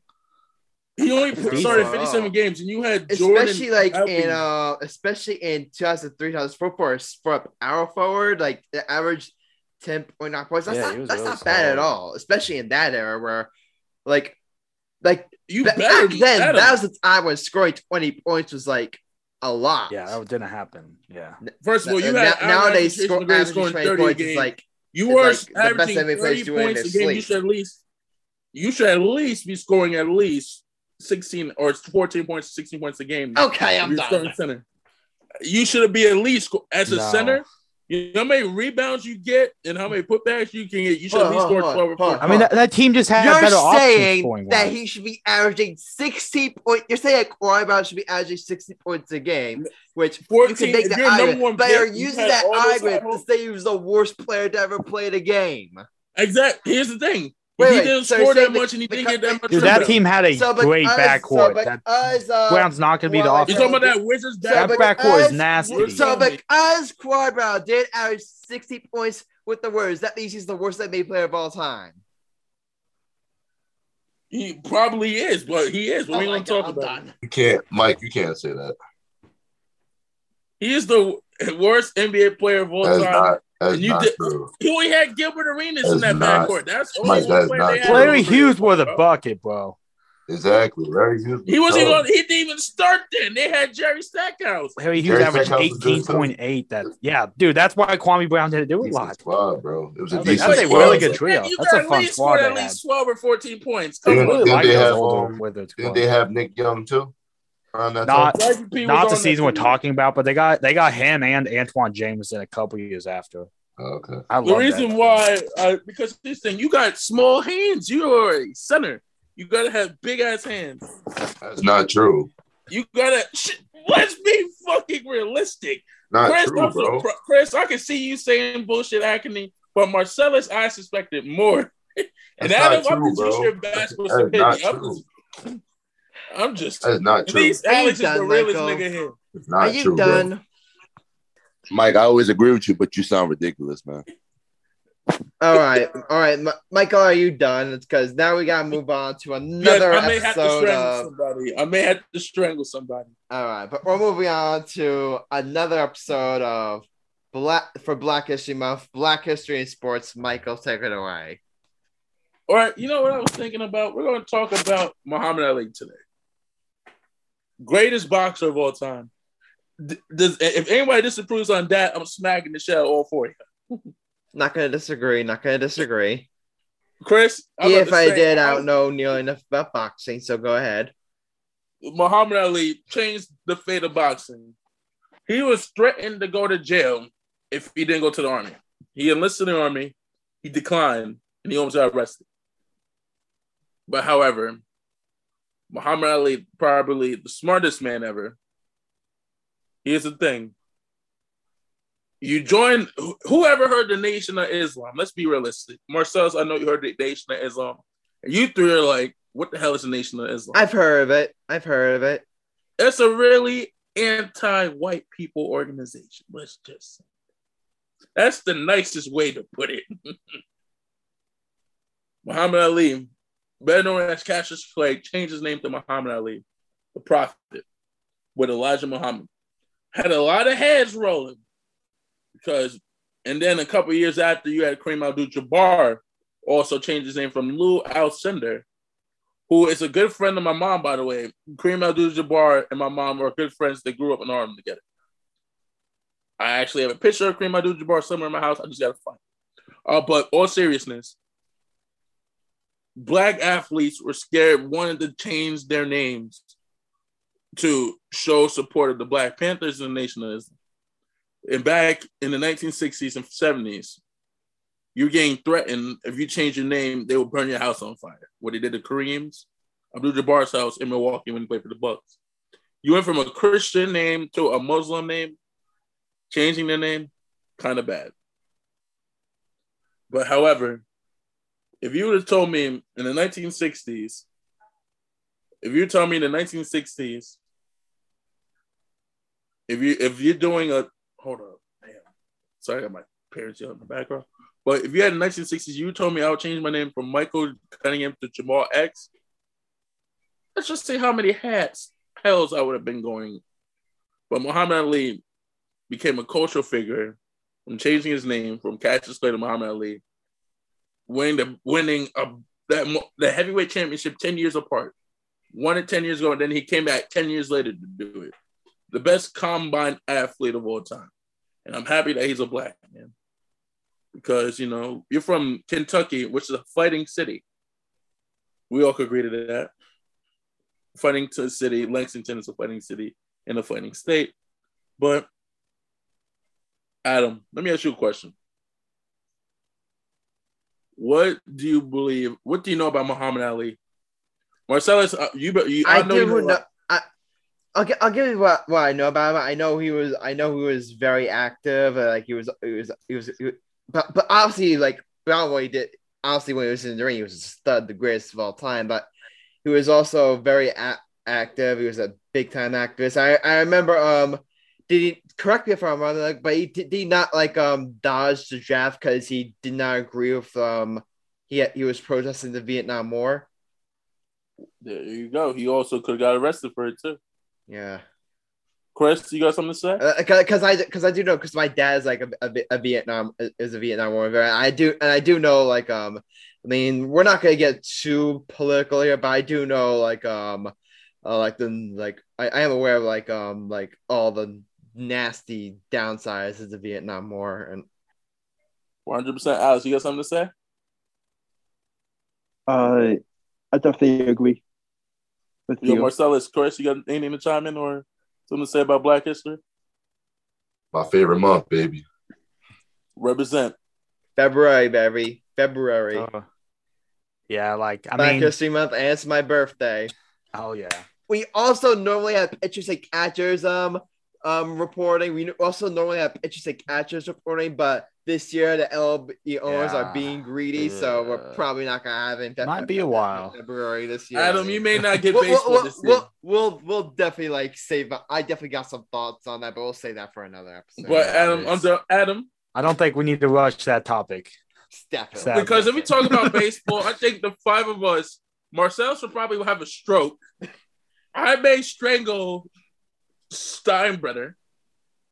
Oh yeah. Are you done? We gotta move on now. This is starting to get way too dark here. This is starting to get way too dark here. I'm sorry. It's just Black History Month. It's a great month. You guys get the whole year about white people. We get a fucking month. Fuck that's the thing. That's the thing. We should America. always be teaching Black history. Fuck you, this country. Amen. I'm done. Michael, great job. Oh yeah, Black and History Month. I can't wait for the next and one. And this is my statement. I got one thing to say. BLM to the day I die, baby. Facts. Facts. But, but, now, now, we're but now we're gonna move on. Uh, on I mean, we haven't talked college basketball in a while, so so, so I did yes. want to like, give a chance to um, talk some so, so about me. Chris, you're a college basketball first, so I'm going to give you the floor here. Go ahead and lead us. What we got, Chris? What we got today, CK? What we got? So, I mean, the college basketball landscape has been, it's been a fun past few weeks. I mean, the top, the top few teams in the country that I would say, we got to start. The Auburn Tigers have been the best team the past most of the majority of the season. Like they've won, I don't even know how many games. I think it's, I think it's like 15, 18. I think, cause I think they lost early. Yeah, they oh yeah, they lost a double overtime game against UConn in the day before Thanksgiving. So like they they've been really battling and like they're a complete team. Like basically every team has that I've watched has a major flaw in them outside of so I mean a lot of teams have flaws, but it's just that it's just there's not many elite teams in the country that I there's not a lot of teams that I watch and be like that's a team that I think I expect to be competing for national championship. Right now, my list is only a few. It would be Auburn, Kentucky, and Gonzaga. I don't watch Gonzaga as much, but they still have the pieces. And those are the only three teams that really kind of pop out at me. That like, I got like a complete team that's been consistent and like is tough enough and like has the size. The big one with Auburn, you have, I think, the best, the best freshman in the country in Jabari Smith, and the, oh, he should he should he should be the number one pick. Over his skill set, his size, hundred percent over Paolo. Hundred percent. It's not debatable. it's gonna be a it's gonna be a war between those two. That's it will be. I bet. So the top and then Chet. I have them both above Chet though, but we all agree Smith is probably the best guard in the country. We all could agree. Smith is he's bigger than Paolo, bro. But he could play like the guard forward in the yeah. In the, oh yeah, definitely. I got yeah, something to add too. I got something to add to college basketball. Go for it. I think I'm gonna predict my final four. I'm gonna predict we my want, final four. I'm down I'm, to do that actually because I have my four as well. You you you want to do early? I mean, you don't want to yeah, do our. I say we are just, it's just spitball. early brackets right now. We're, just, we're not, it's just spitballing. Oh, we don't even need official predictions. We can each just say a few teams that we like. Go ahead. Yeah, go I, ahead. I, I like how what Coach K is doing in his last season. I'm not gonna be biased, but the way how they've been playing lately, they've been doing playing great, playing great basketball. I think they can make it to the final four if everybody can stay healthy. They got Wendell, they got Wendell Moore Jr., who's probably the best wing and probably in basketball in college, but one of the best wings in college basketball. You have Trevor Keels, who is probably the biggest guard in the ACC. We all can agree to that, Chris. Yeah, he's a We, star. we got Banchero, who's probably the second best player in the country. And you have Mark Williams, who is the best shot blocker in the NCCA right now. And They, I, they I have, also they have a lot of pieces. they have a lot of good pieces, but I also like how Kentucky's been playing. John Calipari, who's known for one and done with NBA with, with, with college players, he's he's known for one and done. Him and Coach K are known for one and done players. We know that. I gotta say, I gotta say what he's doing with this, this Kentucky team. I would I would have my sleeper two teams. I gotta say, I gotta show love. Auburn is the odds-on favorite, and I would say Gonzaga, but they have a they have a tendency to fuck up at the end. Chris, we could agree to that. I, that I don't think that's a valid argument. They're gonna- Gonzaga- every team loses in tournament. I hate I hate that argument for any team. I know, I'm, but I'm sure you get too much hate. in the begin in the middle of the season, like when they beat when they lost to Duke, because they were the they were the favorite to win that game early That- in the season. I know, but that game doesn't change anything for March, though. We know that. Yeah, we all know that. But hey, Marcellus, Alex, chip in this. Do you think I have a question since me and Marcellus are both Duke fans and is a Kansas fan? And I'm going to ask you guys all a question. Do you guys think Rutgers can make it to the, as a bid, as a surprising team? I don't think so. No, As a Rutgers I- fan, I, I say think no. They've re- No. really I don't think regressed so. last I year. think- no. I no, think- I don't think so. Ron Harper Jr. is probably an underrated guard in college basketball. He's underrated. Absolutely. He's a problem. We gotta give Rutgers their credit. Rutgers their credit. They beat Purdue, Michigan State. Who else did they beat? Big time schools.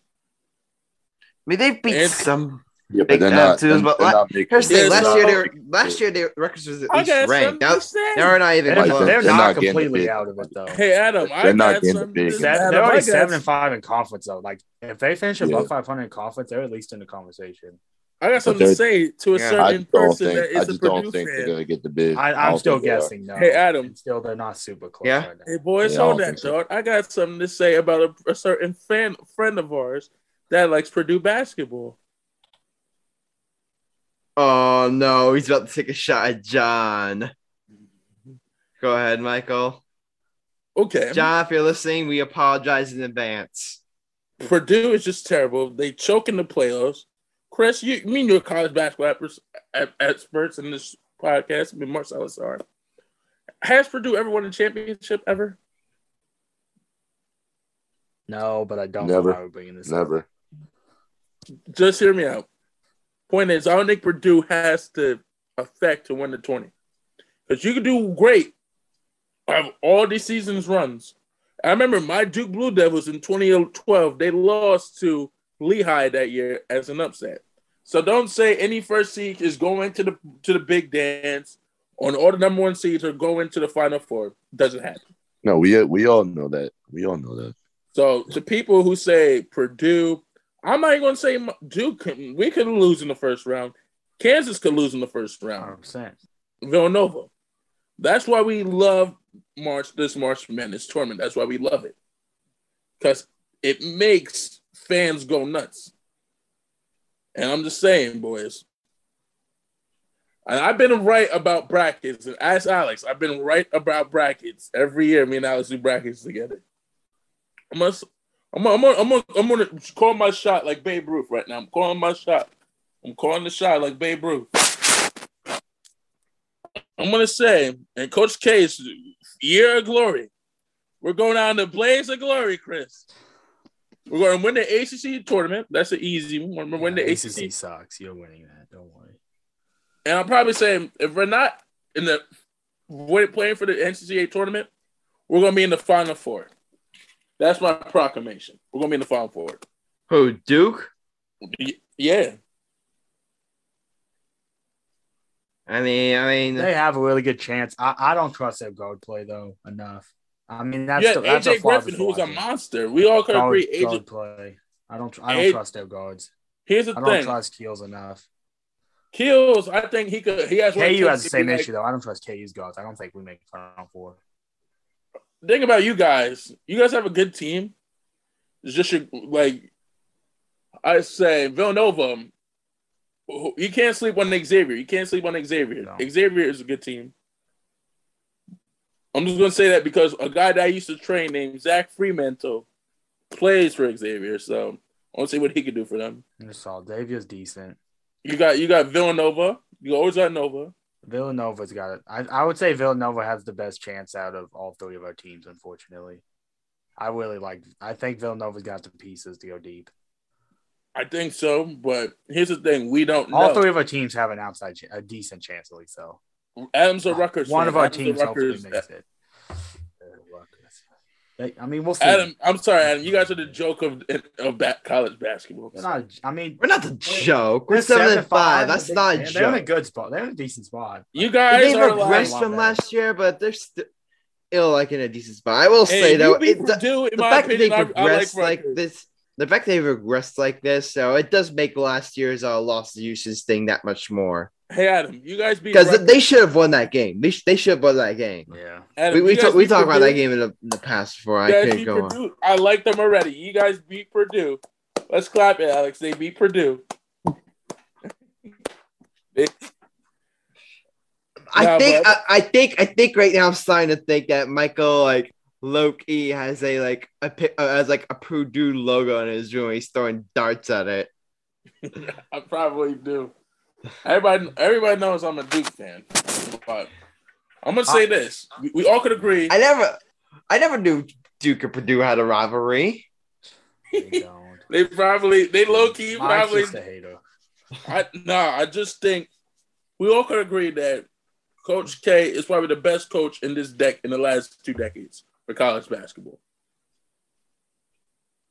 He is. No comment. Yo, Chris, you hating motherfucker. Come on, Chris. Come on. Let's be real, Chris. Let's be real. Marcellus, I know your answer is do you think Coach K is the best college coach in the last two decades? It shouldn't even be a question. Thank you. Adam, I think Chris is the ain't gonna give me credit because he thinks KU has, has a great coach, and they do. But give Coach K some credit.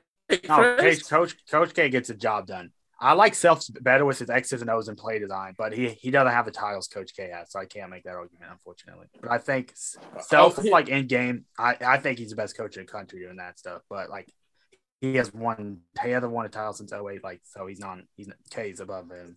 But here's the thing: the Jay here's the thing: the Jayhawks are always on the radar. I'll give you that. They're always on the radar. This year's You can't. the job with- he's doing with this year's team is special. Like this is this team should not this this isn't a very good KU team, and like they're one of the best teams in the country still. Like it's special what he's doing. we all we all could agree that on March 6, 2022, at 6 p.m., me, all the five of us are going to be watching that Duke UNC game, Coach K's last rivalry game of all time. I think we'll all be watching that. You know me, my ass will be glued to the TV watching that shit, having a couple beers in us. But I'm gonna say this, Coach Gay, from the bottom of my heart, thank you for coaching college basketball. That's it.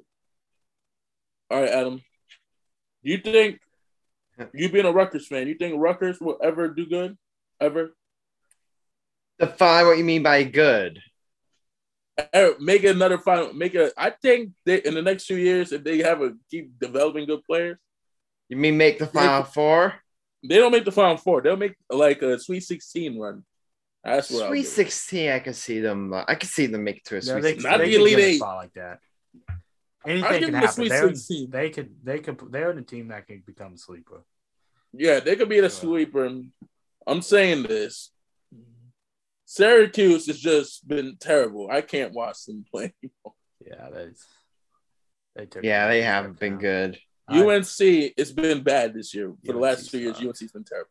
Yeah, You have Hubert Davis, who's probably a ter- not a good, not he's not a he's good coach. okay. They uh, they made the wrong hire. I thought this thing. I think Duke but is they, gonna be they wanted to keep it in. They wanted to keep it in the family. I think Duke is going to be doing good next year when they got John John John. Oh, Duke's Duke's nasty class coming in. They're going. They got a nasty class coming in, and they may get. And I may heard a source that Mikey Williams may go to Duke, who is probably the best high school player in the country besides Yeah. DJ Wagner. He he could go to Duke. It's I can see Bronny. James going to Duke. I can see Bronny Bronny James. James, going. To I've Duke. heard a lot of Mikey Williams at KU. I don't think Mikey goes to college though. That's I think. Mikey Williams goes to college, goes to Duke, or he goes to Kansas, one or the other. But I'm saying Bronny James is going to Duke I or would DJ guess Wagner. Bronny's Duke. Wagner's Duke, I think. They get Bronny James and they got DJ Wagner going to Duke. Yeah, Because everybody knows I know DJ Wagner personally. yeah. I, I would guess Duke for him. He's going to Duke. Adam, do you think Ron Harper Jr. is making the NBA? Robert Jr. Uh, probably not. Maybe, maybe as maybe like I say the um, G League for him. I say he'd be a good G League player. Yeah, maybe maybe he'll get like as an undrafted free agent, maybe. But I, don't- I, I don't think know. because- I, I, don't, I don't see him getting drafted. I mean, I, I don't know. His You- dad you- was got a bad dude. I think he's got a decent chance. His dad I- like a I- m- bad maybe dude. maybe the second round, I I could see him. Um, I say he would be a late first round, early se- second round.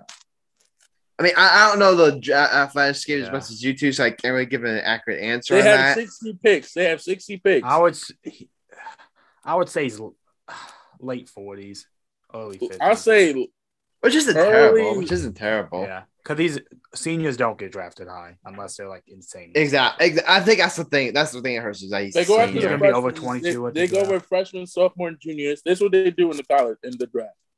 Go with the first fresh, best freshman. There's only one senior that's going to be in the NBA draft. I think What do you mean in the draft? the guy from Gonzaga. He's a senior. Yeah, he's going to be drafted high. who? Chet. Is he a Chet's junior? He's a I will say though, I would like to see the Nets take a chance on him. That'd be No. sweet. No, Yeah. I don't think he. I don't, I don't think he's too too small for as a center for the NBA. Uh, he'll be good as a power forward, but not a center. He's Wait, Ron bony. Harper Jr. No, Chet from You gotta- Gonzaga. yeah, you gotta talk Oh, okay, that. yeah. Oh, I'm okay. saying, I was talking about you Ron think Harper Jr. Yeah. You So think go ahead. Chet will? I think Chet won't be a good. I think he won't be a good center, but he'll be a good power forward. If they put him at the power. I think. I mean, it's tough to say. A lot of players with a similar build have had success in NBA, though. But they as put a him at- four, though. As his- a four, though. But as a five, he'll get Some of those guys transition because this is Jaren Jackson's in his fourth year, and he's now starting to transition to a center. Like it takes a while for those guys to really. They don't have in the NBA. They don't have true centers. I think Mark Williams is a true center. 100. percent Play the Those rim. guys can. Those guys can find Wolves as backup though. Still, I think Mark Williams will be a first round pick if he goes to the NBA. I don't know. And I think uh Banchero goes to um probably goes to uh the Rockets. That's just my pick. I could see that. And all right. Yo, Alex, you've been quiet. You love college basketball. What you gotta say, brother? That's the yeah. It's, it's a college basketball segment. Alex has been quiet, so Alex, you want to chime in here? Uh, so there was a, a developing story for Villanova. Um, Collin Gillespie went down with a, uh, in, um, I don't know if it was his knee or ankle. Uh, last game against UConn. Um, he's getting an X-ray on it. I'm not sure when, but um, I'm very anxious to see what damage uh, he had, um, and hopefully we hopefully we will know by Wednesday the latest. Um, I know that they have a, a big game next Saturday against Seton Hall, um, and I think that uh, seeing him and Justin Moore uh, not be able to play uh, it's going to be a very hard matchup for Villanova to to overcome a, a victory, but they do have a big man, which is my friend Eric Dixon. he's been an absolute stud. Uh, and he actually had his career high this past game against UConn with 24 points. Uh, and he's been an unbelievable player down the stretch. And he he has developed into a solid, uh, a sound uh, type player, and I'm really excited for him. And I'm I can't wait to see him play uh, against Seton Hall. Um, I forgot to mention that before they play Seton Hall, they play this Wednesday at Madison, Madison Square Garden against the Johnnies. So uh, that's going to be a very interesting matchup to watch out for. Um, I know that the Johnnies have Julian Champagnie. He's a, a stud for them. And I'm just anxious to see to hear from uh, Villanova's head coach Jay, Jay Wright to see if Collin Gillespie will be a go or not. Um, also, I'm not sure how long Justin Moore is out for. I know he's been uh, on the sideline, uh, and I just hope he's back in time for for March, and hopefully he'll be back before the last week of February. But if not, then Collin Gillespie, Jermaine Samuels, Brandon Slater, um, Eric Dixon all have to be on their A game from now until the start of the conference tournament. And I think that if all goes well and Collin Gillespie is back in time, I do think that they got a big chance. I mean, big chance to win the Big East this year. And I I know that there's some some power teams in the Big East, like UConn and some others, but if the word if Collin Gillespie is healthy, they they definitely are a team to win the championship game at Madison Square Garden this year and have a very deep one into the March Madness tournament in the NCAA tournament, and I'm I'm very hyped for for their run in both tournaments and can't wait for what happens. Definitely. Um.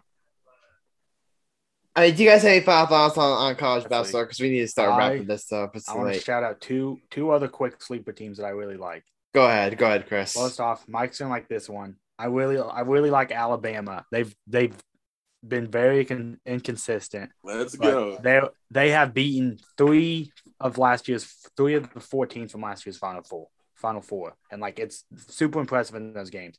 Like the flaws are there, and the inconsistency is worrisome. But when they're at their best, they're one of the best ten teams in the country easily, and like they have a legitimate chance to go deep. And these losses will have them as a lowest seed.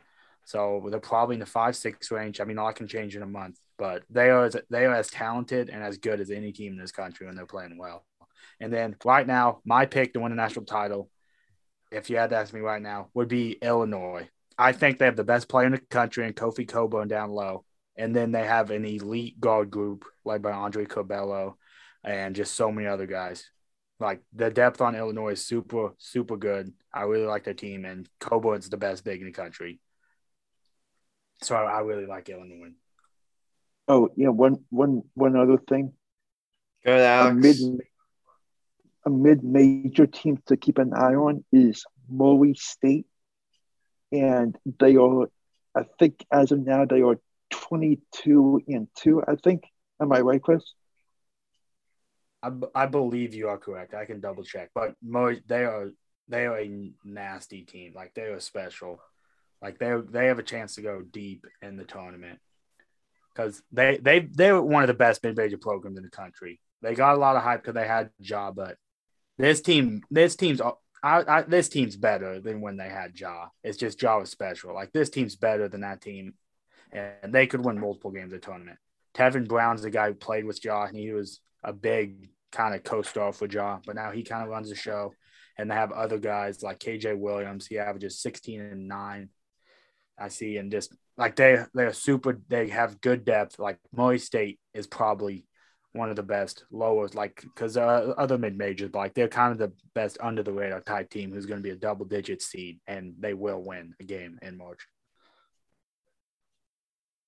All right, guys. It's it, it's like I mean we're only like what couple month a month away from March Madness. So yeah, it's it's it's definitely good. I'm definitely looking forward to the tournament. Like like because that always produces some of like um the best content for out there for a podcast talking college basketball. It, it, it does it low key does produce like some great talk. So I'm definitely looking forward to that. But guys, it's late. We gotta wrap up uh this episode with our every single episode, our best episode. Um, guess what, guys? For the fourth time in the past five episodes, only one of us won our bet. You guys want to take a guess who it is? Me, bitches. Yeah, that's right. It was you, Michael. You oh, had yeah, Duke over UNC on the money line. You nailed it. You add 6.25 points. Congratulations, Michael Cunningham. Back in the game, baby. I'm back in the game. Yeah, all right. But everyone else lost. I had the Nets over the Jazz side, my light, and Kyrie Irving like to score 25 or more. That was a complete and utter disaster. I don't even want to talk about that. Alex had Missouri State over Loyola, Loyola and Kansas over Baylor. Missouri, Missouri State lost, so that wrecked um your parlay, Alex. Um, Chris had the Hornets over the Cavaliers and the 76ers over the Mavericks. Mavericks beat the Sixers for that ref. Chris's parlay. Sam had the Nets over the Jazz on Monday and the Pelicans over the Nuggets. Pelicans beat the Nuggets, but as we mentioned before, the Nets got clobbered by the Jazz. And Marcellus had the Nuggets over the Pelicans on the spread and the Bulls over the Pacers. And Marcellus, the Pelicans upset the Nuggets, so that wrecked your parlay. So update on the standings. Michael remains in first place, 31 40 record, 288.25 points. I'm in second place, 30 and 40 on record, 351.65 points. Sam is in third place, he's 30 and 41 record, 333.28 points. Alex remains in fourth place, 27 44 record, 330.49 points. Chris remains in fifth place, 31 40 record, 328.04 points. And Marcellus remains last place, 39 32 record, 309.43 points. All right, guys, it's the last three. These next three bets will be our last of the season. So, guys, make them count. Make them count. So, so I'm gonna go first here, and I'm I'm, I'm just gonna. I've been trying to do all these crazy parlays to try to jump like a Cunningham. It hasn't worked, so I'm gonna I'm gonna play it simple. I'm gonna play it simple, and then I'm, and then I'm probably gonna go. I'm gonna play it simple these next two bets, and I'm gonna go for the kill. So we'll see how that works. But you mentioned for this game Thursday, we mentioned for I'm gonna take US men's hockey. I'm gonna take USA over China on the spread. The spread is two and a half. I think USA will crush that. Usually in in these Olympics, in the usually in the Olympics, it's usually the better team usually lobbers the other team. USA like is clearly a big time favorite of China. So I think they'll I think they'll definitely cover of the spread. I'll take USA over China in the Olympics in, in hockey on the spread. And we do have says that he's taking the magic on the money line. All right, who wants to go next? Alex, you usually follow me up here, so go ahead. Okay, so I am going to do a parlay. Uh, so I'm going to do the Utah Jazz money line against Golden State. Okay. And and St. Mary against uh, money line against Santa Clara. That's it. Yep. All right. St. Mary or St. Clair, right? Santa Clara. Santa Clara, all right. Yeah. Gotcha. All right, Chris, you want to go next? Yeah, I will. So I'm down big. I'm gonna go for it. I could have played safe, just get a couple picks, but I'm I'm gonna go with a three team parlay. I'm gonna go Kansas over Texas tomorrow night, and then Illinois over Purdue. That's on Tuesday. As well as West Virginia over Iowa State on Tuesday. All on the money line. Gotcha. Kansas over Texas, Illinois over Purdue, and West Virginia over, over I'll say all on the money line, right? Yep. Gotcha. Got it down. Marcel Sharab. Let's see if he can get out of last place. It would be so tragic if um Marcellus ends up in last place and he has the best record out of all of us. That would be so sad. Marcellus would probably sue the show if that happened. I think I would. I, I would I, I'm just saying I'm probably got to make some changes because the fact that they got the best record finishes last place, I'm the, uh, like that's BS. I'm Adam, definitely got you to make some probably be the changes for next season. person on this podcast. I think Marcellus is secretly. I am waiting planning on making changes. I'm not gonna tell you guys what it is yet, but I do plan on making changes for next season. But go I- ahead, Marcellus. I, I would also be. I'm gonna do a little parlay here. I'm gonna do the Suns minus six over the Bulls. Um, I'm gonna take Chattanooga, Chattanooga spread. Uh, f- it's five and a half over Mercer. Chattanooga over Mercer, got it. I got, I got to ride with my Knicks, man. Uh, you know, I, I love what I saw last night. We didn't get the win, so put me down for a plus seven over the Jazz. And that's it. That's all I'm doing. All right. All right, Michael Cunningham. Last up, go ahead. No, Mr. Ringleader. Wow. Okay. All right, all right, Mr. Ringleader. Last up, go ahead. There, is that better? Yes, with, with a side of cookies, bitch. Uh, I'll take Duke against Virginia. All One right, with a three game parlay. One with a three three uh, three gamer. I'm gonna go with Grizzlies over Clippers. Shout out, Chris. I didn't do it for you. I'm doing it to be for the points. Oh, that's a smart bet. I just need a little more. So you take a Duke over Virginia. That's one. Grizzlies over Clippers. Gotcha. I want, I want to see my now if I pick my Lakers. I want to see who we play. Oh, we're fucked. Oh god damn it. Yeah, I It's would not. Bucks. I actually should bet on the Lakers for our sake. nah, I'm, I'm I'm scouting, baby. I'm scouting. I'm gonna do I'm gonna do a Warriors bet. You're taking Warriors over. Um. The Thunder. Okay. I like that. That's playing it safe. That's playing it safe. Yeah, three safe bets, but that should all hit. Give him some more, more points. Smart play for him. Yeah, I'm trying to stay in for Adam. To our, I got some. We got something to say to you. Mhm. We got we got a song to play for you real quick. I really appreciate Michael Cunningham, but unfortunately, I don't want us to get flagged for copyright.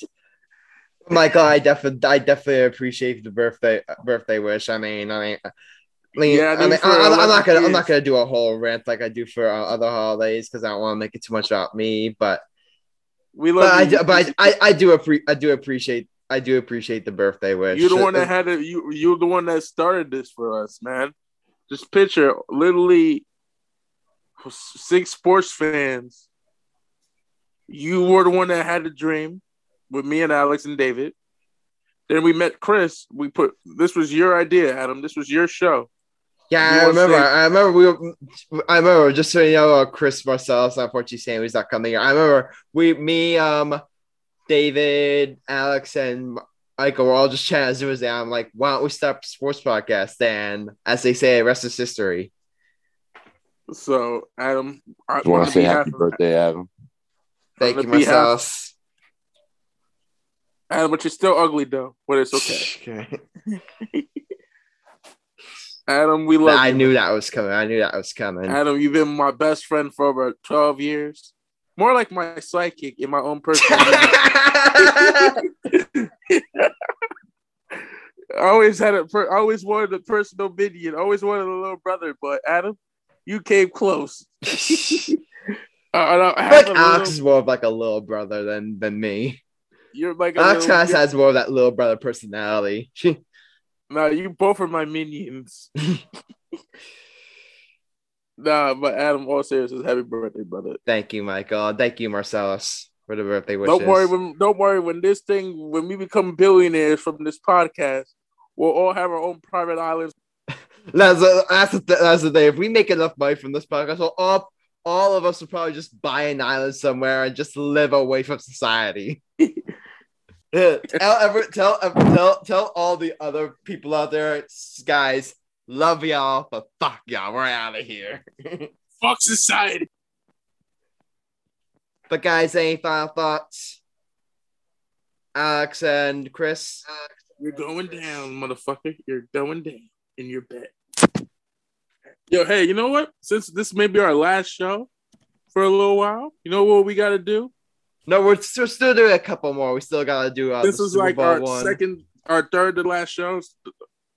I, I, I, think I think this, this is what our third or fourth last show because we got I, for our last episode we gotta go head to head to head to head to head a six man bet. What do you guys say? All right, wrap us up. Alex just left. He didn't even wish me happy birthday. Wow. What a dickhead. The guys ain't final thoughts. Alright, guys, that's it. This is episode 32 of the Get You Get Podcast. Yours truly, Adam Grassani, Mike Cunningham, Alex Reich, Chris Kern, Marcellus Murdock, and special guest Chris Milholen. If you like what you heard, leave a like and follow subscribe to the podcast. Also, you want to join the conversation, drop a comment or review, and any feature it, get feature episode around my friends. Don't assume it's just fantasy. If you can imagine a world, believe in it, and dive in. See you next time, and until then, stay lit. And we're out.